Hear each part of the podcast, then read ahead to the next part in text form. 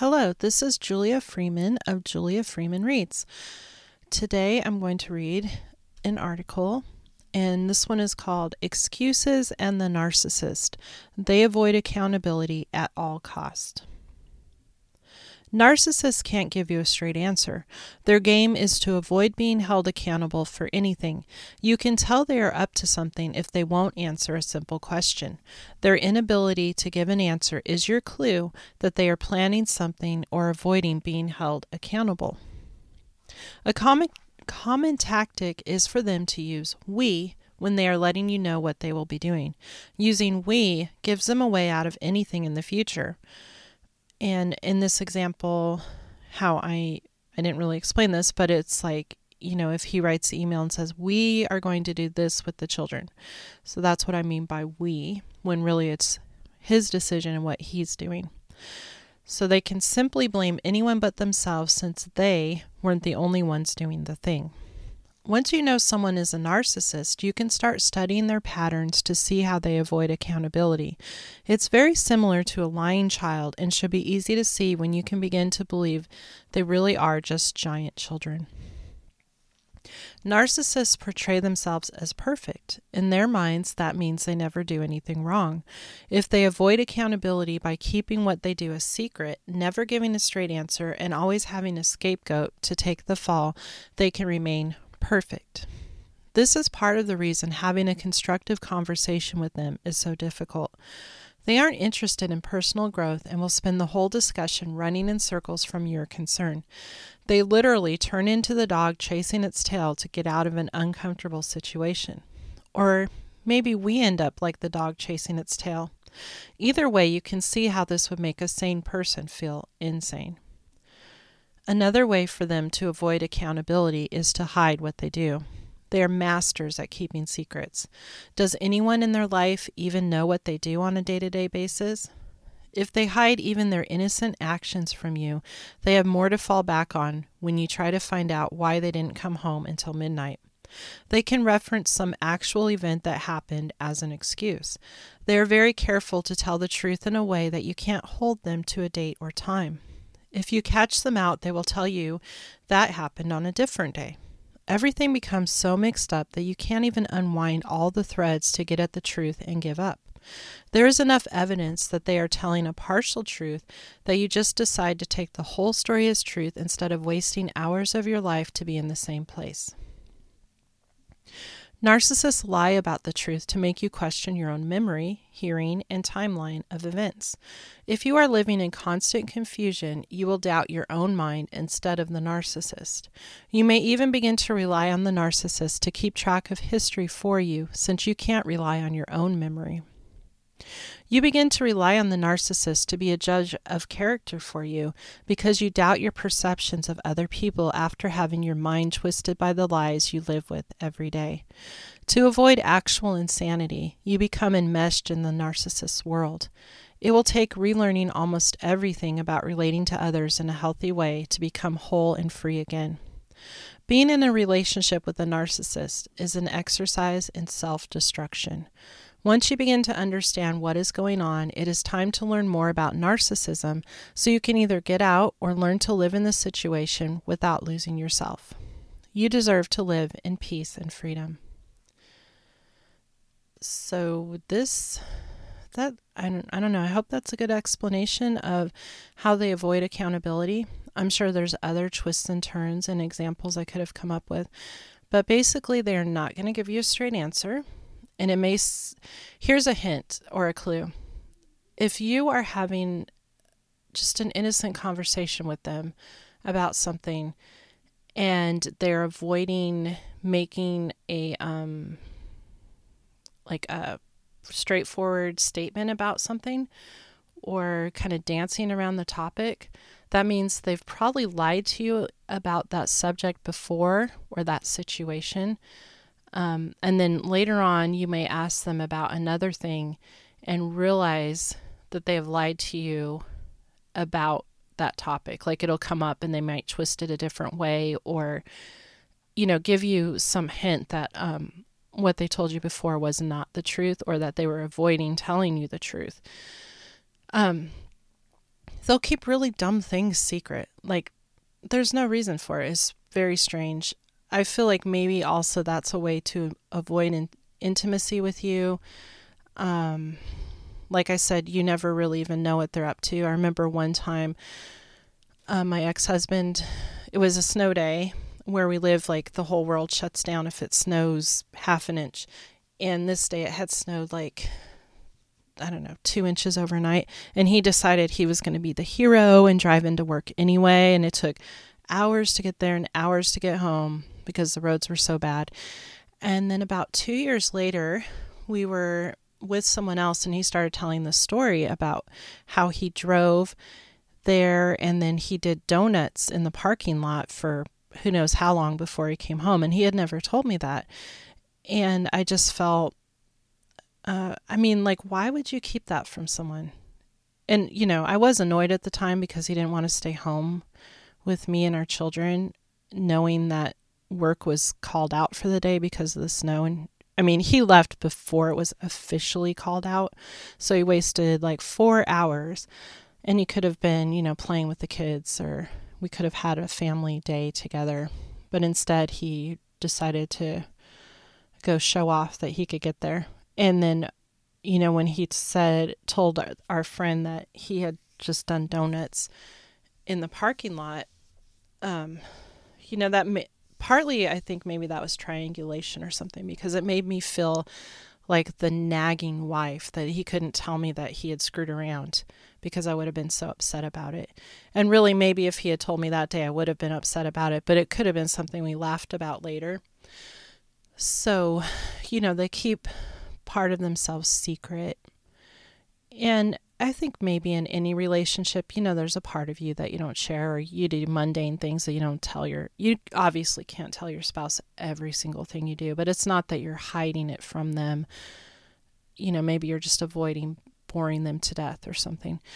But um, I think on the narcissist part, it's intentional to keep things from you, to kind of keep you on the outer circle. And I'm sure he told other people what he had done, but he didn't tell me.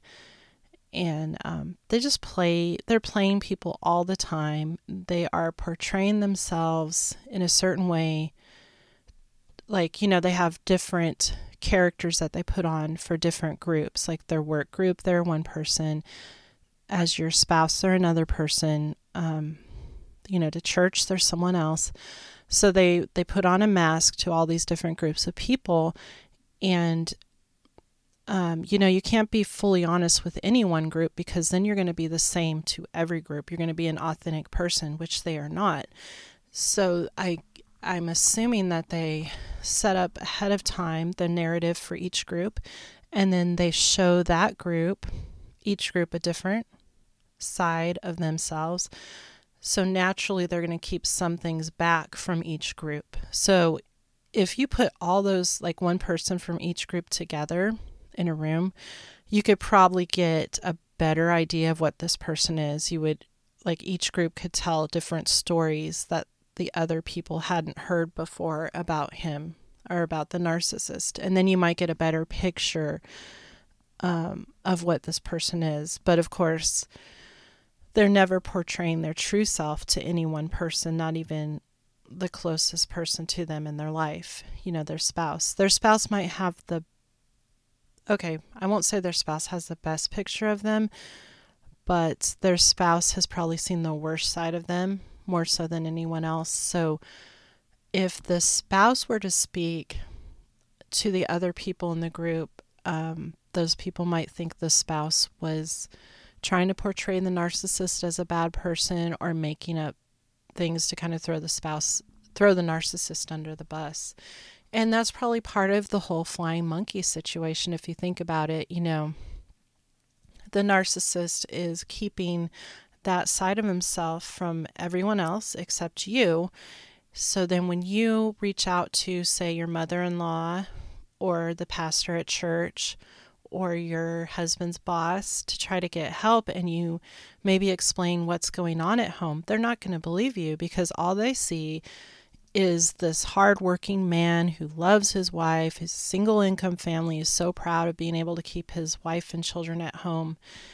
um, and whatever it is that he portrays, when in reality, his wife and children are more like prisoners in the home. The wife is not allowed to work. She has no credit card. She has no access to any real amount of money. Um, she doesn't know the password to her own cell phone account. Um, she doesn't have the ability really to do much. I mean, like in my case, excuse me, I didn't even have a car.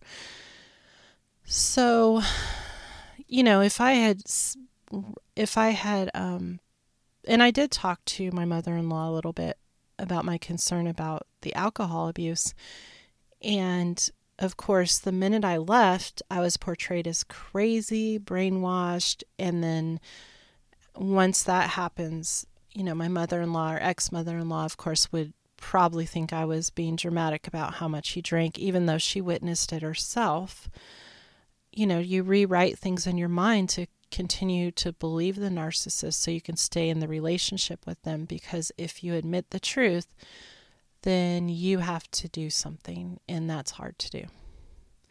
So, um, I kind of went off on a trail there with the whole how narcissists avoid accountability, but that kind of gives you the bigger picture of why they do it and how they work it with other people. And so, if you know some of the narcissist friends, or there were times when we might be out doing something social with his work group and somebody would bring something up I hadn't heard or they had a different version of a story I had heard. And that just kind of it makes you question the narcissist but then this is your husband that you love and you believe loves you and you think oh he would never lie to me. Maybe that person had the story wrong. So you doubt everything in your world except the narcissist so that you can stay in that relationship and continue to believe that you are loved and continue to love this person who doesn't even exist. Um, that's the level of of uh, deception that they use to keep you prisoner as as a part of their life. You know, really you are kept a prisoner because you only know what they allow you to see in your cell. You know, you're kept in a, a certain place and you only get to see what they show you. Um, you know, you're not allowed to to see the full picture, to know the truth, and to make up to come to your own conclusion about things, you must believe the lie. And they are experts at spinning what they want you to see and giving you the lie, feeding you the lie. And they'll use other people to do it, they'll use situations to do it. Like I said, they won't even, when there's no reason to lie about something, they will still lie while they're telling you a partial truth. And I think that's just to make you doubt your mind, doubt your sanity and you naturally you know you're in denial so you naturally think it's um, a problem with you versus them. Because as i said before or as i've said many times if you believe it if you begin to see the truth that it is a problem with them then you know you're going to have to start to see the broader picture and the truth of the situation. You're going to have to face all kinds of heartbreak and difficulties and probably remake your life as I have. And that's it's a hard thing, you know. And I know there are people who choose to continue to live with the narcissist even after they know who they are. And maybe there's varying levels of how these narcissists treat you. Um, and so that may be a workable situation for some people, but for many it's not. Um, you know, it's just a difficult thing because you want to love this person. And there's nothing wrong with loving people. I mean, we were meant to love others, to be in relationship with others.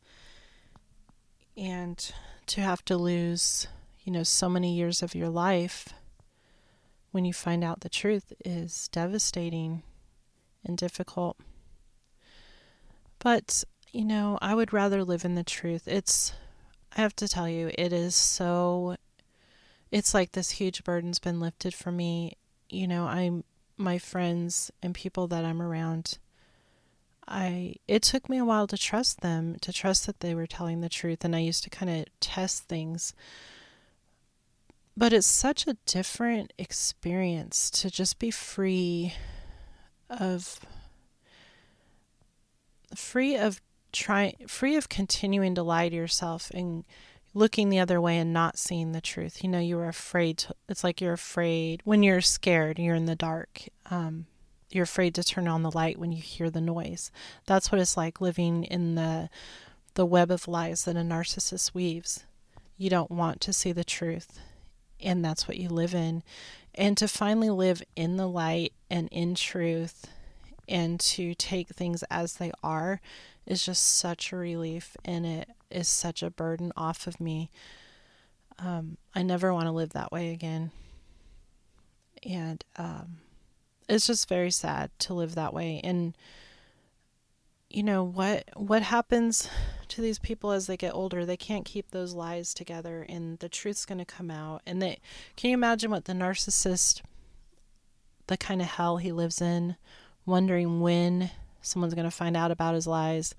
But I found in my case that he had already like respun the story so many different ways that he was a very good liar and you couldn't hold him to anything. It's like I said in the story where he's chasing his tail or making you chase your tail in an argument because they are so good at reframing things and lying and manipulating and making you feel like you're not hearing correctly. They can tell you two or three different lies about the same topic in the same conversation, and you will still believe, you know, you'll still choose to believe that they're telling you the truth somehow, even when you catch them in a lie. It's just, it is absolutely insane. And if you've never experienced it, it's probably I don't know if you can imagine what it's like. I wish I had recordings of some of our conversations that, you know, I could um, transcribe. I think, I think that would be a really excellent learning tool if someone could record com- a conversation with their narcissist and let others learn from that experience because then you would understand more how that can make you insane. Um, of course, being on the outside, you would just be like, well, he's lying, obviously. Why are you believing him? But when you're in it, you can't even see it. It's it's just crazy. It's smoke and mirrors. It's lies. It's lack of accountability. It's crazy making. It's gaslighting. It's all of it. Manipulation. Like they use so they throw so many things at you at once. You're just blindsided. You're deer in the headlights. You can't think straight. Um, even if you took notes during one of your arguments or recorded it, or you had, like many times we had a text argument, and I could go up and say, Look, here's what you wrote before, and now you're saying something different. And he could still squirm his way right out of that and get me to feel like I'm aggressive and mean and horrible for holding him accountable for his words. Um, you know, one time I brought up we were having a text argument and I brought up texts from months before that proved what he was telling me at that point was wrong. And he was still able to spin it and still able to get me to believe that I was just being a nag and unreasonable and ridiculous and a bitch. Um, so that's the craziness. I wish, you know, I, I do still have some of those texts, but reading that word salad is another term for it is is just like it's I look back at it I'm like why? How could I ever believe that? But um it's crazy making. I would definitely I hope I would definitely notice the signs of being you know of being lied to and the lack of accountability in someone who was a narcissist. I hope I would be able to notice that right away. Um, I can notice it in others so I'm hopeful that I've recovered enough that I am able to trust my intuition again. That's another thing you lose. You know, usually with your child you can tell they're lying. When you when you don't trust your own intuition and your own gut feeling for long enough, you lose it. I even got to the point where I couldn't read my children anymore. I couldn't tell when they were lying to me because I had quit listening to myself when dealing with the narcissist. So I've had to relearn all of that. And that's that's crazy. That's insane. That's part of the reason why, you know, I had to trust his character ex- assessments of other people because I couldn't trust myself anymore. And people who were trustworthy, sometimes I would not trust them because a trustworthy person, when you've been around a liar and someone who is untrustworthy enough, you begin to distrust those who are trustworthy. It warps you so much that when someone is being honest and loving and caring, it feels wrong because you're used to, you think of love as, you know, your relationship with the narcissist. You think that's love and that's abuse. So when you feel you have someone who's showing you real love, it feels wrong. Um, that's what they do to you. It's like I said, it's just crazy. And um, hopefully, you know, this article will give you something to think about if you're dealing with a narcissist. And if, you know, you have to be in a relationship with them, maybe it'll help you to start to realize that, yes, you can begin to trust yourself again and to accept that they're lying and that they're liars. And that's okay. You know, if you choose to communicate with them, at least you'll have the um, self awareness to begin to trust yourself, which should help protect you while you have to be in that relationship with them. Um, I know not everyone can be out, I know not everyone can leave their situations. So if I can at least share my experience, maybe that'll give you a way to kind of make your own toolbox of ways to deal with them and ways to protect your heart and ways for you to live in freedom in that situation because you can if you emotionally detach and you know your truth and you trust your gut and you trust yourself. Um, and it's time to start doing that, you know? We know what our life is about, we know who we are, and we don't have to believe, you know, a liar's interpretation of us. Trust your gut, trust yourself. Go, you know, live your life in freedom and peace and just do your best with what you have. And um, I guess that's it for now. And anyway, I hope you have a wonderful day or night or whatever it is when you hear this. And um, you can find more of my work at juliafreemanfree.medium.com. I'll add a link in the in the notes. I'll add a link to my Facebook page if you want to join there. I need to do more on it, but um, that's it. So, peace and have a wonderful week. Thank you.